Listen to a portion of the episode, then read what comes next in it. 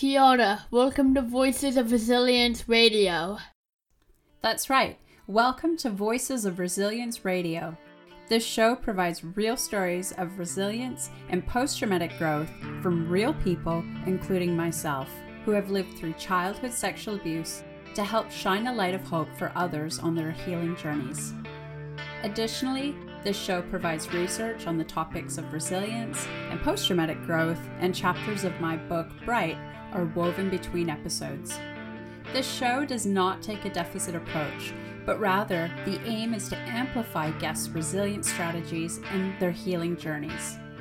It's not what is wrong, it's what is strong, as a woman who shared her resilient story once said. Although the intended audience is for people of all diversities, backgrounds, and genders who have experienced childhood sexual abuse, this includes adolescents. Those who have experienced sexual abuse and other types of trauma may also find the information helpful.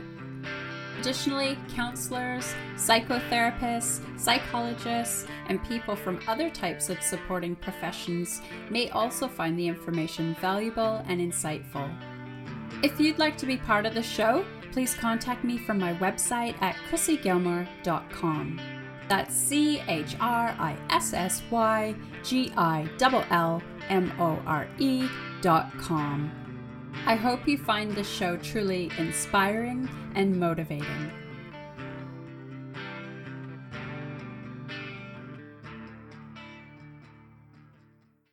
So, welcome to Voices of Resilience Radio. And this really is my first, first episode. This is the first episode. So I really appreciate you being here. Yeah, it's a huge time right now. It is, um, well, COVID 19. Today is what is the date? I had, I don't even know. It's the 12th of April and it's about 8:30 p.m. So that's Sunday. It's Easter Sunday. And I don't know about you, but it kind of feels like Groundhog Day. And I'm actually I feel sad because of what's going on. And I also see the silver lining myself because I've been able to work on some of these projects that I've been putting off and I know that other people are doing the same thing. So there's always a silver lining and that's kind of what this show is about is the silver lining really. It's this show is really about resilience and post-traumatic growth uh, for people who have experienced childhood sexual abuse. The childhood is a broad broad number that also includes adolescents. Um, yeah, so I guess for this show, I could kick off and tell you a wee bit about my background and um, a little bit about my story. I was also thinking if you're keen on it, I was going to include the first chapter of my book, Bright. And I think that's about 18 minutes long. So I won't talk for too, too long here so that you can also listen to the chapter of my book. So, a little bit about me. I am I'm a trained counselor. I just finished my Master of Counseling last year at Massey University. Um, it was amazing. It was, and I'm not trying to give them a plug or anything here, but it was awesome. I loved it. I grew so much as a person, um, spiritually, socially, emotionally, everything. I don't know about physically. I think I think I actually didn't exercise as much as I usually do. Not that I'm crazy about that either way, but it's just, you know, something's got to give when when we're working super super hard on projects. Um yeah, so I am a counselor. My previous background was I worked in marketing and communications. Um, I got a master of management in marketing, so I called it a mm. Um, I got that oh gosh, 2014, I finished it. And I worked in marketing and communications for seven years. Um, and then I stopped. It just wasn't for me. I think it was 2017 is when I was like, mm, nah, this isn't for me. And it's not that it isn't, it's a great job. I loved it. I did really well actually. Like I, I'm quite a creative person. And it just, I just felt like for me, something was lacking. And now I know why. Because I'm meant to be doing this. Uh, yeah, so in 2000, I was working at a company working in marketing. I think it was 2015. And that's when things were kind of shifting. Actually, even a little bit before then, I was finding that when my child turned five, and that was the time that my the sexual abuse that happened to me had happened. It was a real trigger for me and i did a lot of counseling. I found myself um, back in the counseling room and at the time i didn't even know that healing is a journey. It's not about okay it's done now. It's not like you take a pill and the journey's over. Mental health is so different from medical health. And I think that there's huge myths that we need to look at um, and examine in our societies and cultures. But that's on a side. So, where was I? Okay, so I, um, yeah, so my son turned five, and that was really difficult for me. And again, silver lining because I found that, you know, I had this idea of, okay, if I just become really awesome at my job and I just won't do anything like my past, then then I know that'll never happen again in my lifetime, hopefully. But the thing is is it's not that simple and like I said, it's not something that you can take a pill for and you're just healed. Um, it take it's a journey. It takes every day. Well-being is a verb. We do something every day to take care of ourselves. So it was a silver lining, although it was incredibly, incredibly, incredibly hard. It was so hard. I was I felt so scared going to counseling because in my mind, I thought, what's going on with me? I thought this was all quote unquote dealt with. In 2015, I was in this marketing role and I got to meet some pretty darn cool people. It was it was a very creative role. Um it was it was hard too, but it was good. Um but it just it didn't it didn't have that that um for me, it just, I was not using my background. So I, I ended up meeting this woman named Simone Ellen Keller, and she was she was uh, she's a marketing strategist and she was also piloting this program that she developed called genius you and i thought it was a branding like a personal branding um, program so I didn't know very much about it and I was like, okay, I'm, you know, I I want to give it a go because I was also experiencing this kind of this stuff going on inside me and I was just trying to keep it at bay and just okay, just stay at home, just stay at home. I'm at work now. I'm at work. Everything's fine. Everything's perfect. Um yeah, so I went on this course and I can remember the first little bit of the course when I was doing the exercises, it was about, I would reply, I think it was about like blind spots. What are your gifts? What are your blind spots? What can you do that no one else in the world can do? And it was funny because I just tried to keep the filter on, just professional filter. I'm really good at spreadsheets. I'm really good at organizing people in my time. And it was really, um, you know, it was really on the surface and i'm not trying to say that that's you know there's not it's not negative. And it definitely is a resilience factor. I am excellent at organizing um, organizing things helps me uh, feel better which also you know it's it kind of acts as a wee bit of a shield. Um but the thing is is i felt like you know things happen in in life and sometimes there's these weird synchronicities and you meet people. And i felt like I needed to meet her, and I did that program. And by the end of the program, I um I started writing my book, Bright, and that's what I'm going to read a chapter out of at the end of this little intro. And um, I wrote the book in three months. And then I did a Kickstarter page, and it was a successful campaign. And I got, um, it was a thousand dollars for editing and proofreading. And I was in the newspaper, and um, I even had a video done. So it was really cool. It was it was a cool, cool piece of work, and I had a lot of support from people and people I didn't even know pledged money. Um, and the book's on Kindle, and I think it's free. Yeah, it's going to be free from the 14th to the 18th. You can download it um, from Kindle. Um, I should probably put something in this um, show just to let you guys know. So the 14th to 18th, that's the US date, I'm pretty sure, because it's Kindle, um, sorry, Amazon.com. But if you look for Bright Shining Light by Dow, D O W Ming, M I N G, there's a wee bit of story of a story behind that. That's my pen name, Dow Ming. If you look for that book, it's free for five days um, if you have Kindle. If you don't, you can also go to my website at chrissygillmore.com.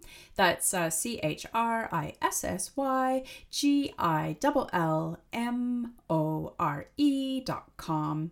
Um, and just flick me an email and I'm happy to send you out the PDF as well. It's no prob, no I problema. You know that actually you don't say no problemo. That's actually wrong. It's actually no I problema would you believe? And that means it is not a problem. Anyways, um, yeah, so whew, what else? Well, that's me in a very small nutshell. This, oh, yeah, this is pretty big. Um, last year for my master's, that's kind of where this is kind of, um, kind of spiraled from. Last year I did this uh, research paper. Uh, it was uh, the lived experiences of resilience. Oh gosh, I can't even remember the title. Anyways, I'm that's that's quite funny. So much so many so many titles. Um it's the lived experiences of resilience for female adult um, for women who went through childhood sexual abuse. I can't even remember the title. But anyways, that's where this has come from. It's a systematic literature review. And what that is, is it's qualitative as well. So, what it is, is I went around and I found um, all of the, in English, because I don't speak another language, um, I found all of the research, the academic research that was done on this topic resilience, childhood sexual abuse, females, lived experiences, and had to be qualitative. So I searched as many databases as I could find, and I looked for um, published research. I didn't look for what they call gray literature, which is unpublished, which is still very good, might I add. Um, so I did that, and I found um, that's kind of what this show has spiraled from actually is that research right now i'm working on it with a supervisor at massey and hopefully um, we'll get it to a really good, um, I don't know, to a published state. State, I guess. Yeah. So I can send it to academic journals and all that kind of stuff. And hopefully I'll get published, which will be cool. Um, yeah, so that's where this is from. I just found and I'm going to talk about the research in future episodes, and I will remember the title for you, and I'll actually tell you what the accurate title is.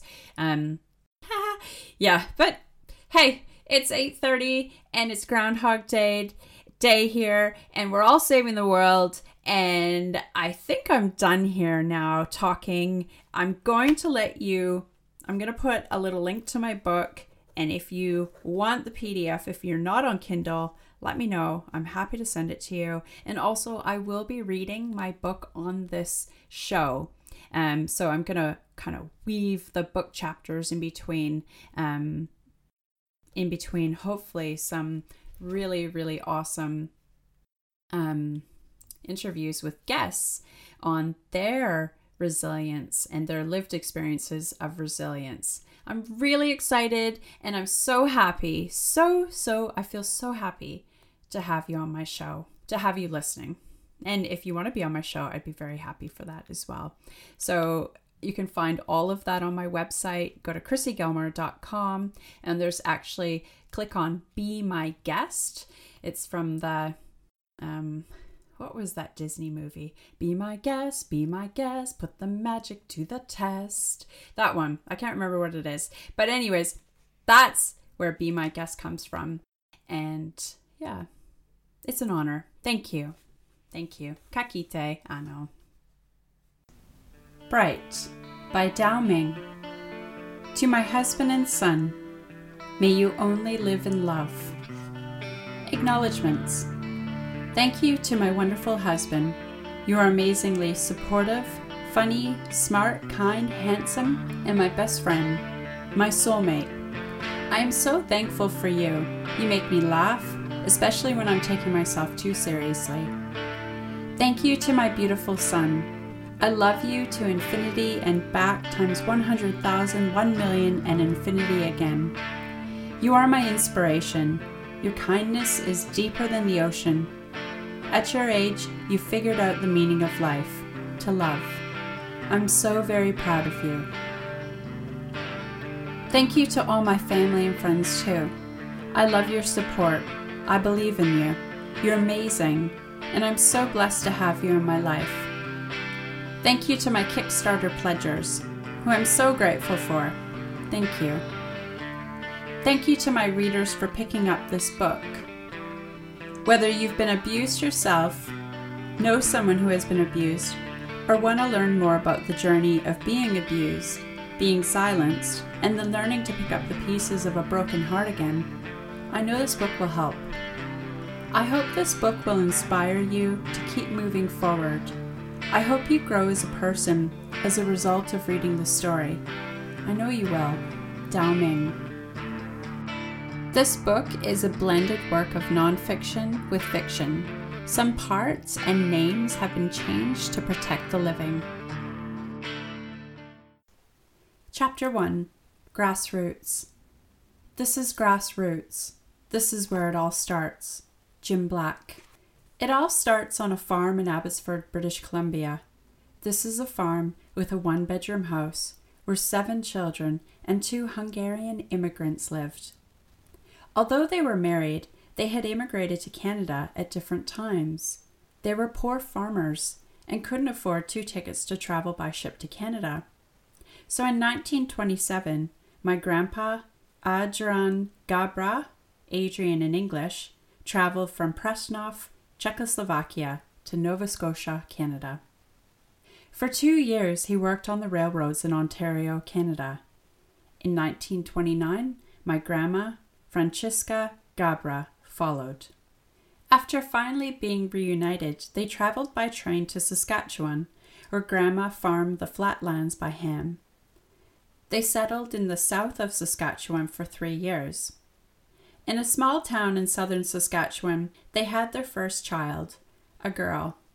Life in the middle of Canada was rough. People like Grandma and Grandpa lived in makeshift housing. Winter temperatures often hit extremes of minus 50 degrees Celsius with wind chill on top. Grandma and Grandpa's first baby died before she turned one, possibly from cot death. We don't know.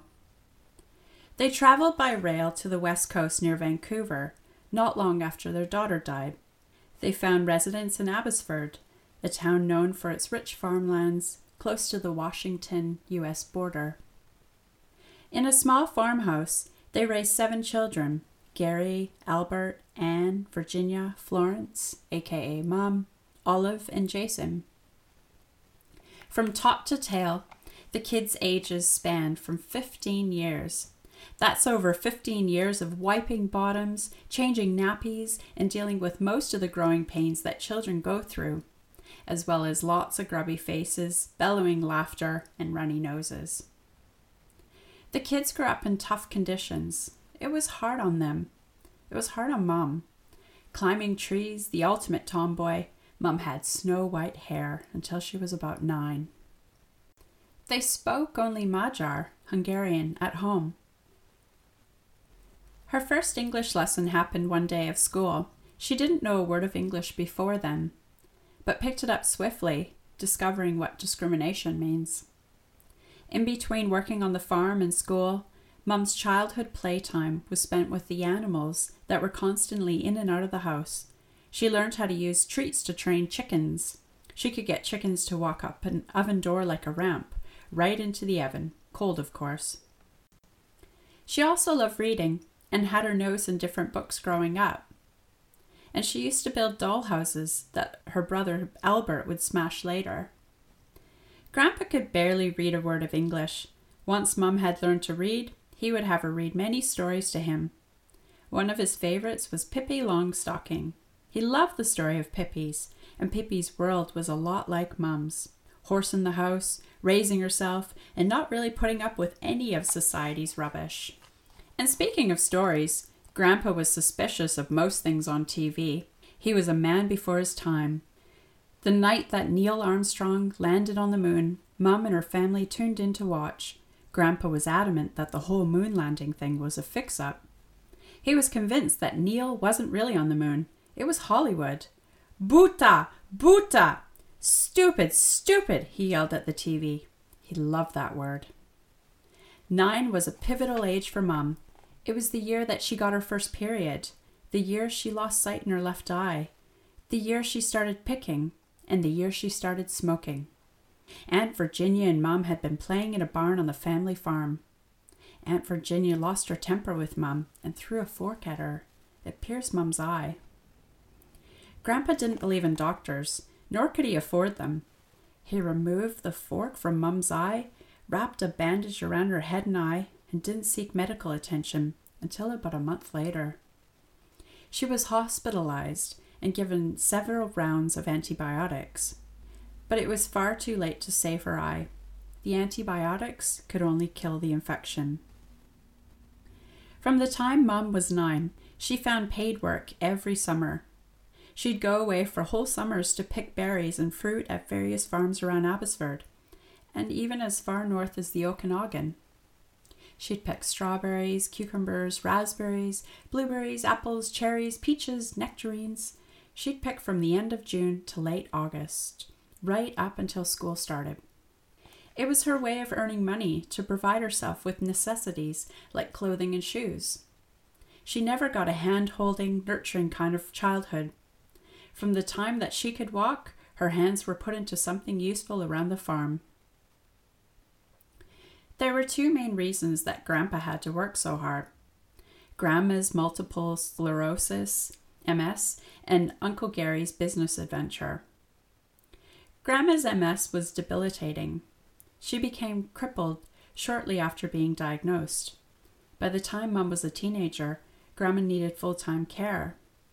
Grandpa was solely responsible for taking care of seven children, earning a living, and taking care of Grandma.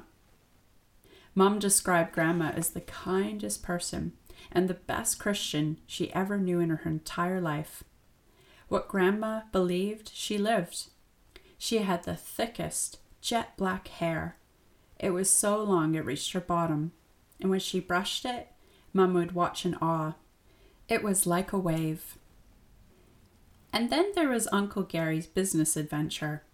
Ten years, Mum's senior, the oldest child, Gary had left school very young, at around nine. Most of my aunts and uncles did. Gary didn't have much choice about leaving school, though.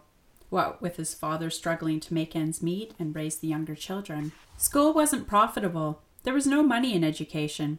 Kids were meant to support the farm and the family. This was the old proletariat type of thinking. More hands made lighter work, and Grandpa needed all the help he could get. At age 16, Uncle Gary wanted to get into the trucking industry. Grandpa helped him, becoming Uncle Gary's guarantor for a heavy duty truck purchase. Uncle Gary didn't understand that he needed to get out there, secure immediate work to make payments, and straight away. Months one, two, three, four, five went by. Uncle Gary didn't have the money to pay the installments, and they kept mounting.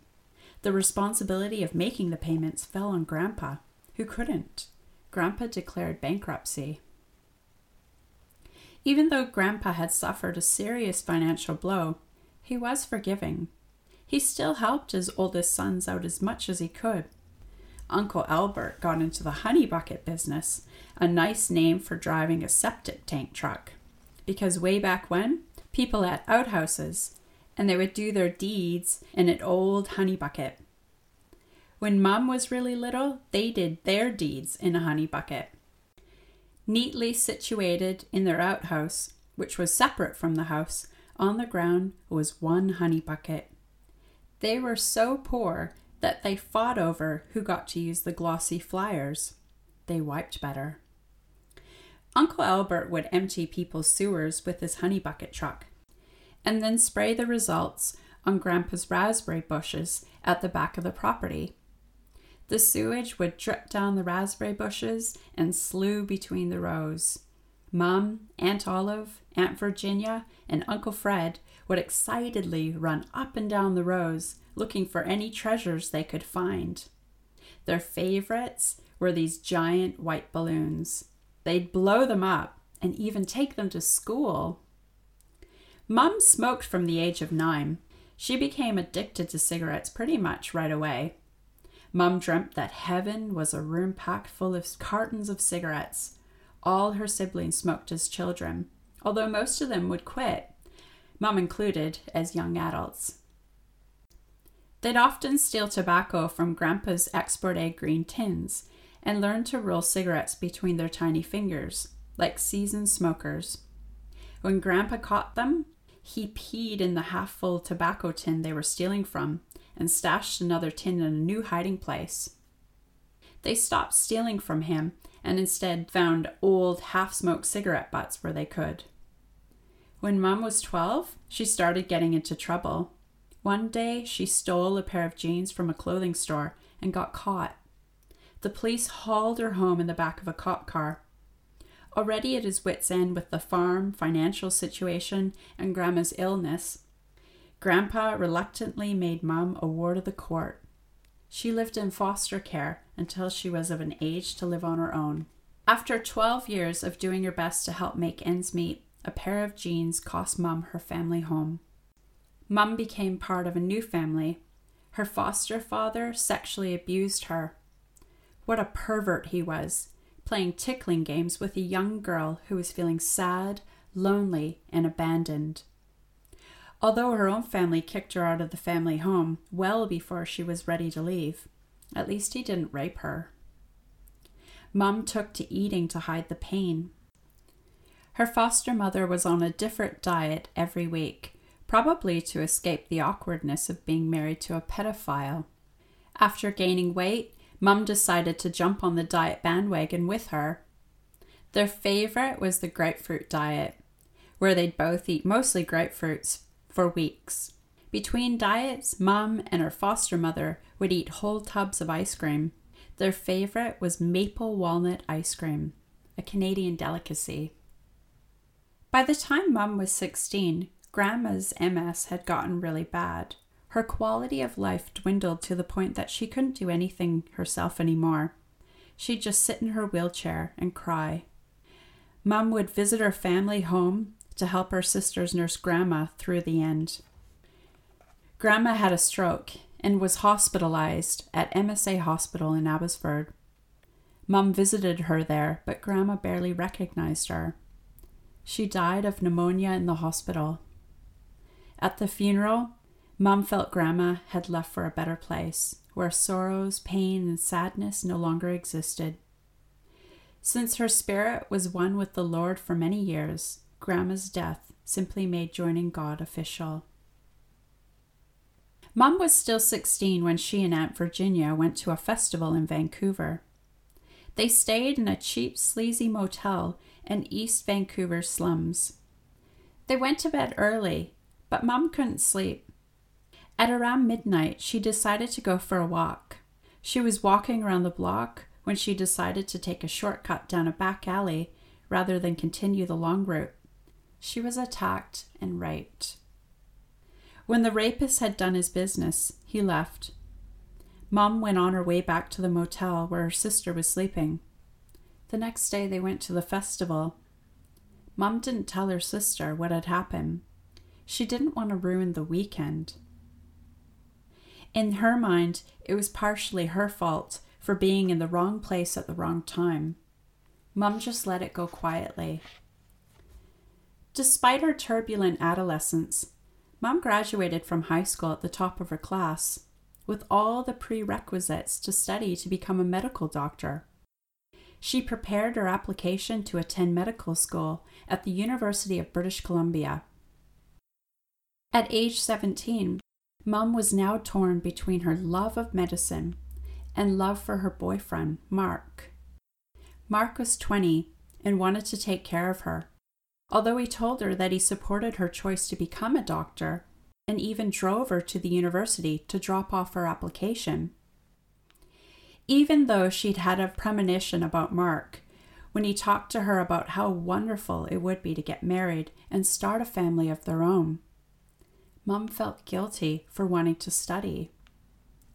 Mark stayed in his car while Mum walked up the large set of stairs to the university's main entrance. When she got to the top, she looked back at Mark, sitting in his car, waiting for her. He smiled. She smiled back. She felt sorry for him. She felt like there couldn't be anything in Mark she couldn't fix with love. It was in that instant that she decided not to study, but to marry Mark instead. And that's where the real story begins. Kia ora. Welcome to Voices of Resilience Radio. This is Voices of Resilience Radio. I hope you found this truly inspiring and uplifting, and that you've gained some gems along the way of your healing journey. Remember to be gentle on yourself and go well.